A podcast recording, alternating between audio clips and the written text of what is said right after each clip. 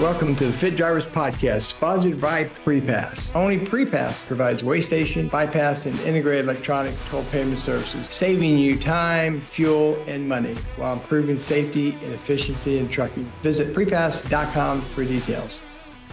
Welcome, everyone, to Fit Drivers Podcast number five, where today we have Leah Shaver. Leah is the president and CEO of the National Transportation Institute the trucking industry's subject matter expert on employee, driver, and owner operator compensation, history, trends, and benchmarks.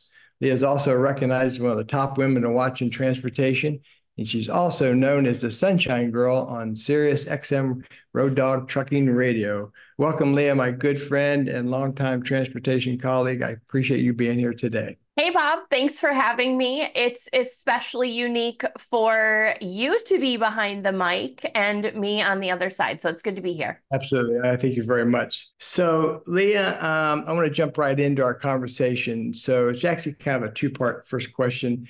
Would you agree that retention takes attention? And are carriers willing to apply that effort, what it takes, and I know you're a huge driver health supporter. And so the second part of the question is Do you get pushback from your clients? Because I know you always bring this up in your discussions with them, knowing you, to talk about that as part of the retention. So I'm just curious to hear what you have to say. And when you say retention, you mean specifically related to health related attention or in general? Well, I, there's two parts to that, but you know, obviously, what you and I are close on is the the health side of it uh, of doing more for our drivers to help yeah. them and to keep them because you and I both we've been down this path so many times about the, the ROI is there right? If you spend a few bucks and help them get support and keeping them opposed to spend 6000 that we lose so many. So start with the health side well, of course, retention takes attention. I don't know if there's a greater advocate for driver retention in the industry than me. And you you and I can arm wrestle over it, Bob, after after this recording. But in terms of the carriers being willing to apply effort, of course, everyone has good intentions. Uh, when I used to coach drivers after a safety related incident, I would say, you know, you didn't wake up this morning saying, I'm going to go hit somebody today, or I'm going to um, be negligent in my safety practices today. No one, no one gets up and goes to work and says, I'm going to do a, a half-ass job today. Everyone really wants to apply effort, but we are talking about a boulder, a mountain. We're talking about Mount Everest as it relates to driver health. And so I think it's overwhelming for a lot of folks. And even with an ambassador like yourself, as you well know, we can be deeply ensconced in an organization and have the answer written on the wall. But in terms of like full company buy in. I'm not sure it's as easy as it sounds. There's probably reasons for that, and maybe we'll get into them throughout the conversation today. But it's much like all of us making New Year's resolutions to diet or, uh, you know, not having health in general be a number one priority all throughout the year rather than just in the month of January. I think that the attention that drivers need for health coming from the company is just such a huge project prospect idea that that it may just be resistance in terms of how can we even get there. So do i get pushback from clients when i discuss driver health? Of course not. I mean absolutely i don't think anyone can disagree especially since we know that half of our driving professionals are on a less than two year card. Uh, it's not unknown to folks. It's just what I think what's unknown is what is their re- relationship to that issue. And then I think you and I would probably argue what is their responsibility to that issue. Very good, very good. That's a great lead in, Leah, that I wanted to ask you when you said, yeah, absolutely, you don't get any pushback, but is there one answer that stands out that they say, uh, for example, I was working with a carrier not too long ago, a big national brand, and they gave me 25 drivers that were on short-term cards. Started coaching them, and out of that, you know, I had uh, three drivers to be able to go from a 90-day to one year and made it. So I, I assumed after it was over with, the natural progression would be, okay, let's give Bob some more.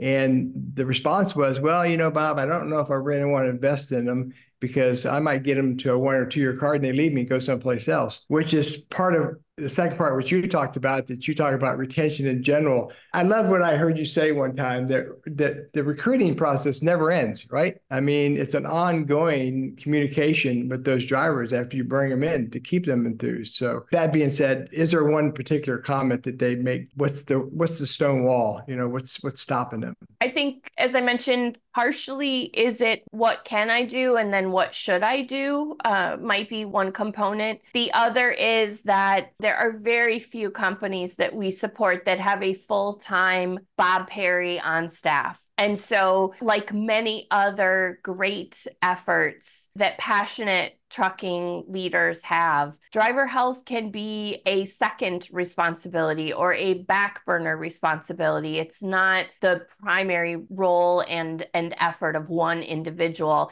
And quite frankly, you and I would say that's okay. It should be everyone's responsibility, but that's the same as driver retention. Many folks have roles that are VP of safety and recruiting, two, you know, twofold. Uh, VP of recruiting and retention, twofold. And retention, in my humble, not so humble opinion, should be the the effort of every individual in the company because there is just nothing that's going to happen at a trucking company without the professional driver. So we absolutely all need to be deeply committed to driver retention. And I think the same as it pertains to driver health. It's really everyone needs to be as strongly supportive and in full advocacy of driver health without throughout the organization. And and that's hard for people. And again i'm going to keep probably saying this but think of the entire company you know in our country you know north america in general you know we're in we're in tough shape all around.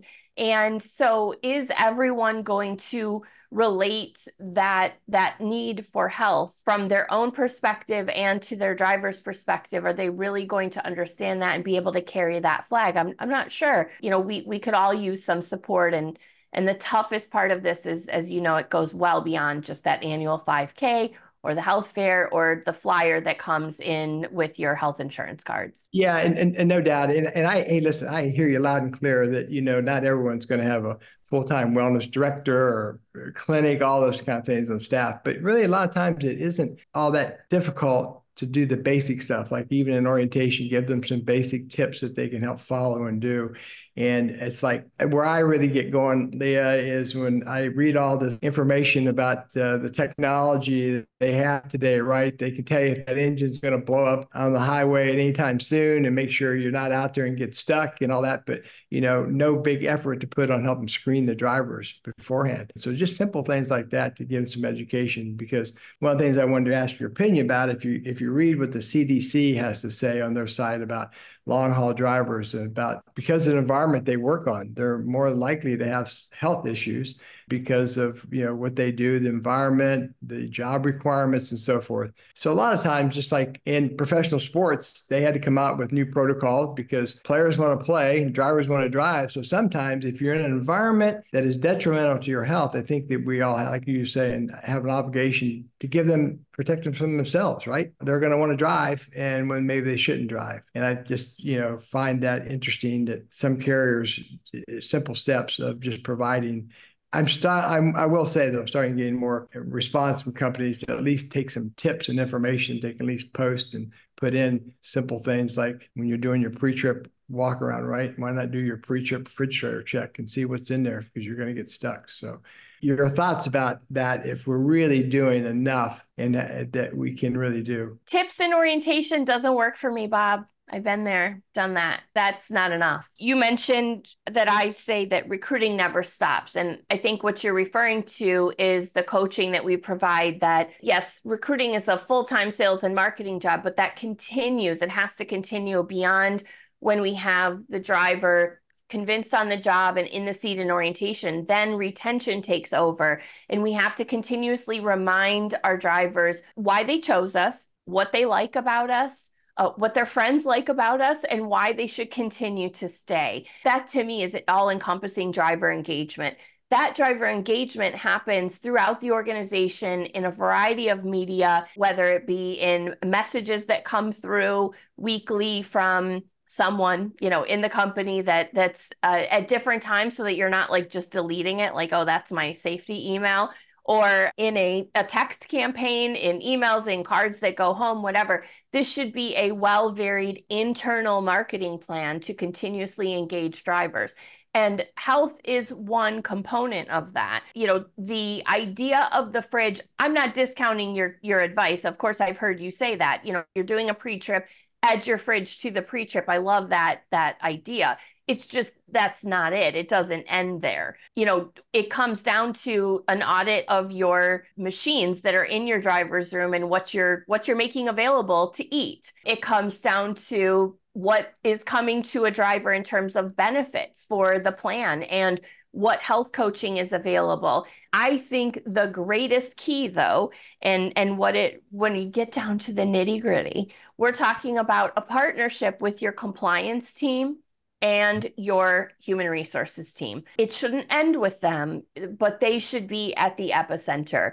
Why? Because your driver's way of life is that medical card that medical card is tied to all of your systems. If we don't get a renewed card, they're not going to continue to drive. They can't drive for you, they can't drive for anyone. Well ahead of renewing the card, we should be very upfront and open about where we're at do do that temp check and pre pre trip now well ahead of that card renewal and so I think that that is the secret sauce. I think that's the great solution is to pair up compliance and human resources. You know, obviously someone specifically related to health and wellness, benefits, pairing up the benefit plan and the the research on the medical card. Well, I couldn't agree more. And that's what I find a lot when I first go in and talk to companies. They ask me to come in and speak to their drivers or you know have talks with the HR department compliance and it's nine times out of 10, what you're saying is very true. The compliance department and HR are not really communicating together. And it's always interesting that no one's really tracking how many drivers they have on a short term card, right? True. You know, I used to do this and maybe things have changed now. It's been a while since I, you know, since I was working fleet side, but I would know once the card was near expiration or that they had gone in to renew and had failed. There was no coaching up ahead to say, oh, I can see you've got hypertension, you've got diabetes. Did you go in to see your doctor for a checkup before, you know, well in advance of this? Are we, you know, taking meds? Have you done your checks? How do you, you know, what's the likelihood? But I don't think that that's, it should be restricted to people that we have known conditions because frankly, a lot of unknown conditions get diagnosed in at the DOT physical. And that's where you see a lot of surprises in orientation. Young folks to old, I mean, we, we've had many, many bad surprises in at the hiring level of someone that has an unknown condition.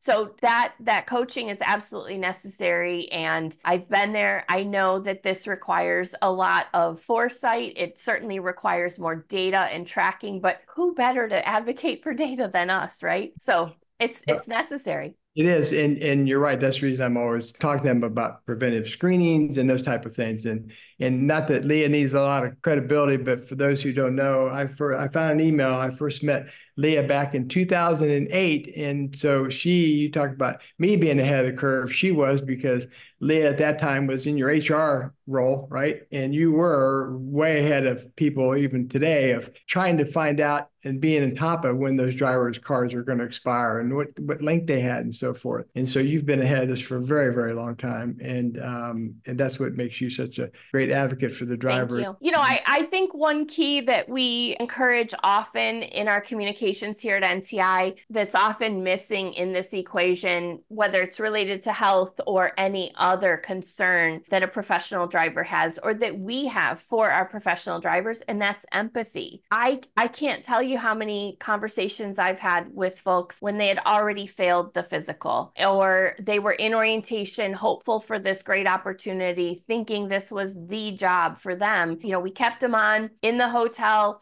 week two weeks you know we really thought it was going to happen. The doctor the, the clinic you know they really thought they could they could help this individual and get them get them certified and ultimately couldn't make it happen. And so that understanding of the experience of the concern of the disappointment um, the pain you know many drivers live week to week. That's just the the open honest conversation about folks. They they live week to week. Not everybody but many and many are three paychecks away from bankruptcy you know sure. many And so, what does not getting recertified do to an individual, to their family, to their well being overall? If they can't now go back to work. And so the more we can do to proactively assist in this process, the better our industry is going to be. And I, I, I want to give you a few data points you didn't ask for, but you know, we we look at demographics here at NTI and look at all the push. I mean, I serve on the board for the Next Generation and Trucking Association. Of course, we we we know that we are educating young people and, and entering them into the industry. The bottom line is that new entrants do not make up for exits in our industry. Number one. Number two, the exits are often drivers that do not retire. They age out or they wear out.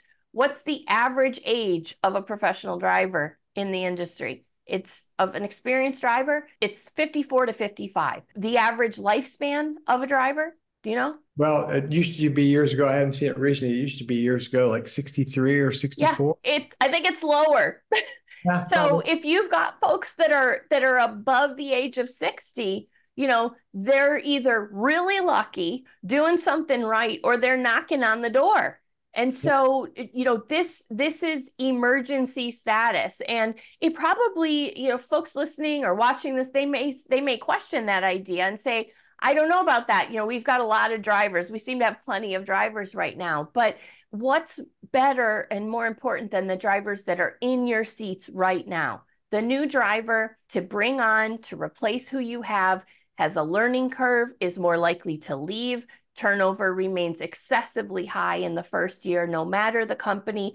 Even six figure paying jobs have extremely high turnover in the first year. So um, you know, we have to treat these things with some urgency. And um, the last thing I'll say on on the data point related to demographics is that they're not get they're still not getting any younger. Okay, the average age continues to climb, and the age groups that drivers fall in, the young folks that we have brought in, they are not staying in the industry, and so the the age of our drivers continues to creep up. Which what happens when you get older, Bob? Go to the doctor more, right?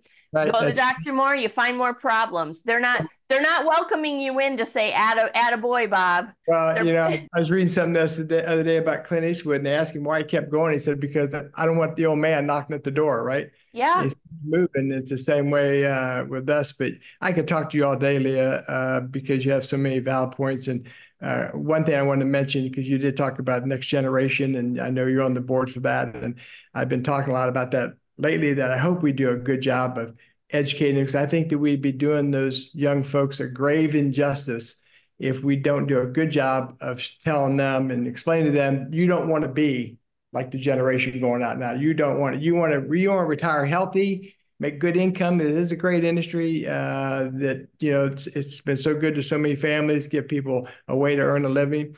But when they do fail, it's collateral damage, as you know, for the whole family. So, um, so it is. So anyway, we're going to wrap up. But Leah, if you could say one thing to the folks out there that are listening, HR, benefit directors, and so forth, one piece of advice, that you could give them on what they could do to at least look at starting and putting a basic program or, or take it a little more serious to to help stop these numbers from losing so many drivers? What would it be? Yeah, I think to to what we mentioned earlier, taking a baseline query of where you're at today, a temp check now, and looking at the the age of your of the folks that are in your trucks, looking at tenure and um, where we typically lose them and looking at their their medical cards and um, identifying and creating a system internally to know who's on a 90 day or less you know who you've got on a six month a, a one year a two year and creating systems that work for you. Not every company can can put all hands on deck.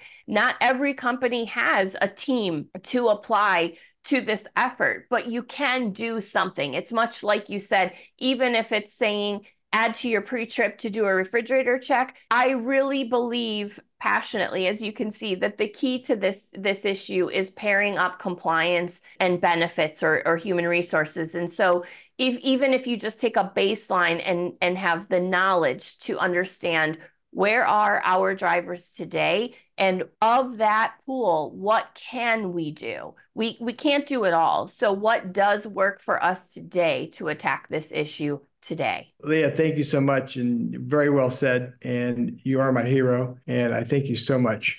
He uses all these lines on every girl. Just know that. Have a good day and a good week. Thanks, my friend. Only Prepass provides weigh station, bypass, and integrated electronic toll payment services. Visit prepass.com for details.